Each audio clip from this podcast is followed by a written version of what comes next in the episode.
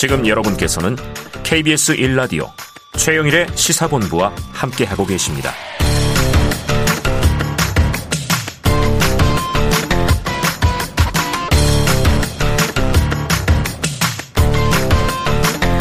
네, 시사본부 매일 이 시간 청취자분들께 드리는 깜짝 간식 선물. 오늘은 바나나 우유가 준비되어 있습니다. 달달하죠?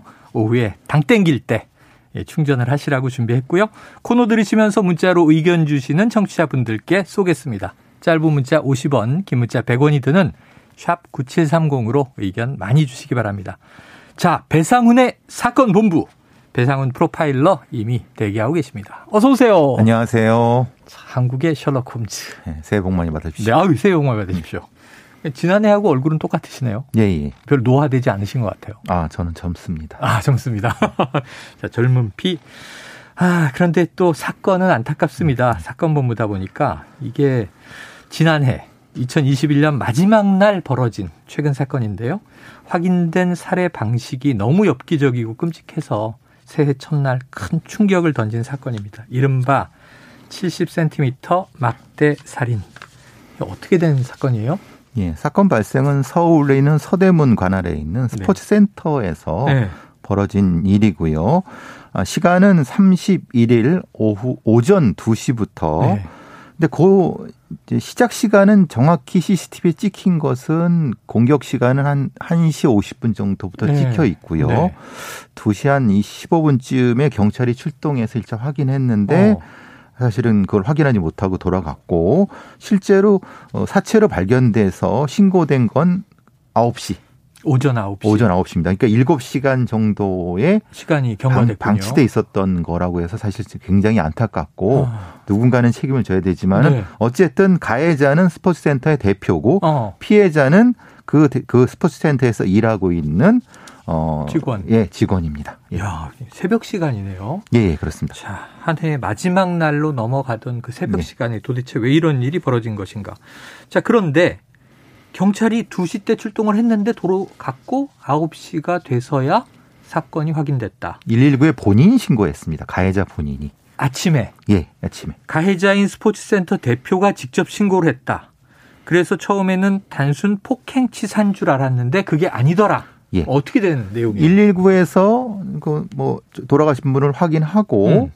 근데 그 상태에서는 외상이 없었기 때문에 네네. 근데 돌아가셨고 본인이 그 전날 같이 음주를 하면서 어. 뭔가 실랑이가 있었고 본인이 폭행을 했고 결국은 깨어나 보니까 사, 뭐 사망에 있더라라고 어. 해서 결국은 폭행치사로 입건을 했는데 네, 폭행을 인정을 했군요. 네, 인정을 했고요. 음. 근데 이제 국가에서 부, 1차 부검 소견을 보니까 어.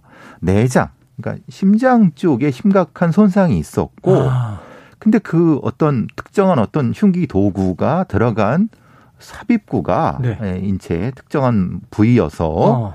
결국은 이것은 고의가 아니면 아. 발생할 수 없는 네네. 것이기 때문에 살인죄로 혐의를 변경하게 된 겁니다. 어, 폭행 치사가 아니라 살인죄다. 심장이면 아주 주요 부위인데 예. 여기서 이제 상처가 발견이 된 거군요. 예, 예. 부검의 결과로. 예. 자, 술에 취해서 기억이 안 난다. 이렇게 하기에는 범행 방식도 잔인하고 엽기적이었다. 그렇다면 이 범행 동기가 있어야 될 텐데 살인이라면 예, 예. 이두 사람이 어떤 관계였던 거예요? 그러니까 이제 고용주와 피고용인 사이인데 네, 문제는 대표와 직원인데 예. 근데 이제 어 주변의 얘기로는 특별한 어떤 원한이라든가 네네. 채무 관계는 아직까지 밝혀지지 어, 않았다고 어, 같이 하고 일을 하고 있던 사이니까. 예, 예. 그런데 이제 문제는 이 상황이 그러기에는 너무 잔인하고 네네. 엽기적이다. 그러게요. 근데 이제 상황은 그 전날 30일 날 밤 9시 10시부터 4명이서 어. 거기 있는 직원과 대표 4명이서 일종의 회식을 했고 네네. 두 분은 돌아 두 분은 이제 귀가를 하셨고 두 어. 분이 거기 가해자 피해자가 어 남아 갖고 있는 사이에서 어. 뭔가 벌어졌는데 본인 가해자 본인의 말은 네. 음주운전을 하려고 하는 해서 네. 말리다가 아. 우발적으로 폭행이 이뤄져 갖고 어. 뭐 이렇게 했다라고 하지만 그 다음에 있는 건 기억나지 않는다라고 아. 하고 있는데 예, 예. 유족들은 말도 안 된다. 그거. 어떻게 우발적으로 폭행을 하는데 그렇게 그 도구가 심장을 네. 공격할 수 있냐? 이건 음. 거짓말이다라고 네. 하는 것이 충돌되고 있는 상황입니다. 어, 그러니까 이제 본인은 기억하지 못할 정도로 인사불성으로 취한 상태였다면 그런 공격을 어떻게 가할 수 있었겠느냐? 그리고 그렇죠. 딱 또 그 직전까지는 음주운전 때문에 실랑이가 있었다. 그렇죠. 근데 회식을 하고 나서 스포츠 센터로 들어와서 사건이 벌어진 거잖아요. 그 안에서 술을 마신 것 같습니다. 아, 예. 그러니까 이제 이 센터 내에서, 내부에서 예, 예, 예. 어디 업소에 간 건 아니고. 예, 예, 자, 음주운전 말리려고 폭행했다. 스포츠 센터 사장 가해자가 밝힌 범행 동기. 유족 반발은 당연히 그럴 것 같은데 유족이 내놓은 정황이 좀 신빙성 있는 거 아니에요? 예. 배 교수님 보시기엔 어떠세요? 왜냐하면 그 사체에 남겨진 상처 자체가 네. 머리 쪽의 자상과 일부분 있는데 대부분의 상처가 엉덩이나 하체 쪽에 있습니다. 아, 네네. 여러 군데 상처가 있는데. 예, 예. 주요 부위가. 네네. 그러면 우리가 실랑이 한다고 하면 상체 쪽에 약간 뭐 이런 것이 있는 게 맞는 밀고 거지. 당기고, 예, 당기고, 예. 근데 어떻게 하체 쪽에 있느냐? 네네. 그건 일방적 폭행. 아. 그리고 그것도 CCTV 상에 나타났다고 합니다. 아, 그래요. 그게 이제 1시 50분부터 나타나. 그러니까 일방적으로 어떤 형태를 무력화시켜 갖고 체벌을 하듯이 예, 무력화시킨 후에 살해한 것이 아니냐. 그리고 그래서 국가수에서는 음. 마약 검사를 지금 하고 있다. 아. 마약을 사용해 갖고 네. 본인도 가해자도 혹은 피해자한테서 이게 피해자가 80kg의 건장한 체구고요. 네. 태권도까지 한 아, 분인데. 아. 근데 어떻게 이렇게 쉽게 무력화되느냐. 네네. 그래서 마약 검사도 지금 하고 있는 상황이라고 합니다. 어, 정황 자체도 미스테리합니다. 그렇죠. 그런데 이제 아까 처음에 사건 정황을 언급해 주셨을 때 뭐지 그랬던 게 경찰 대응인데 이 사건이 더 크게 논란이 된 이유가 또 경찰 부실 대응 논란이 나왔어요. 지난해 네. 말에도 몇 건 얘기했는데 맞습니다. 피해자의 생명을 구할 수 있는 기회가 있었다는 점, 이게 안타까운 거죠. 예, 이게 이제 신고됐을 땐 code one 상황일 가능성이 높습니다. 네, 네. 왜냐하면 경찰차 세 대 6명의 경찰이 출동을 했습니다. 두 시 대에. 예, 그 층간소음 인천에서 벌어진 그 사건 때문에 경찰이 지금 민감하게 출동을 하거든요. 음. 출동을 해갖고 왜냐하면 폭력 상황으로 본인이 가해자가 신고를 했는데 네네. 가서 이제 확인을 해보니까 본인이 횡설수설하고 일종의 난동을 부린 것 같습니다. 아. 그래서 다시 또 신고 이게 세 번 정도 반복돼 갖고 네. 그것을 뭔가 확인을 하려는 차원인데 그 난동 중에 그 피해자분이 일종의 쓰러져 있는 거를 네. 주무시는 거로 착각을 해갖고 그러니까 분명히 잘못된 거죠. 아. 흔들어 깨웠어야 되는데 네네. 뭐 심장 정도 심장이 뛰는 것만 확인하고 그냥 패딩을 돌아갔다? 덮어주고 왔다. 아.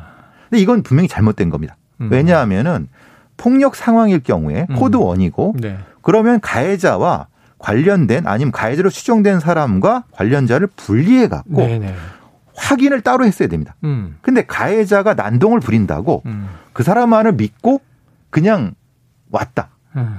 그러니까 사건 종결을 했다.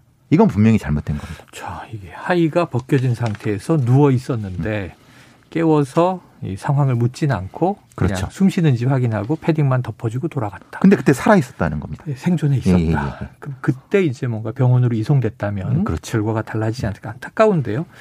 자, 이 그렇다면은 그동안 그렇게 이해, 이야기 왔던 매뉴얼 문제도 있고 가해자는 왜 신고를 한 걸까요? 제가 보기에는 본인은 신고한 거는 기억나는데 음. 왜 했고 뭔지도 기억 안 난다고 합니다. 아, 그런데 네, 네. 상황으로 봐서는 제가 보기엔 일종의 위장. 그러니까 음. 자기가 이런 범행을 한 후에 네네. 네. 무엇인가 알리바이를 확인시키려고 아. 그런 행동을 했을 가능성이 높습니다. 그래서 그걸 네. 지금 수사하고 있는 중입니다. 흔히 우리가 또 얘기할 때 이제 처벌 수위를 낮추고자 그렇죠. 예, 예. 사건을 완전히 은폐할 수 없다면 예, 그렇죠. 알려질 상황이라면 차라리 자진해서 신고하는 게 처벌 수위가 낮아지지 않을까.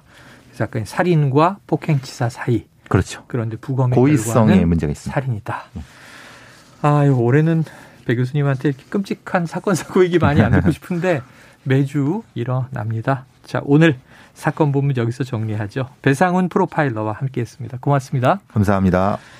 자, 최영일의 시사본부. 오늘 준비한 내용은 여기까지입니다. 참 많은 뉴스들이 쏟아졌는데요. 오늘 바나나 우유 간식 받으실 분 2111 2535 6553 4768 0227 9970님.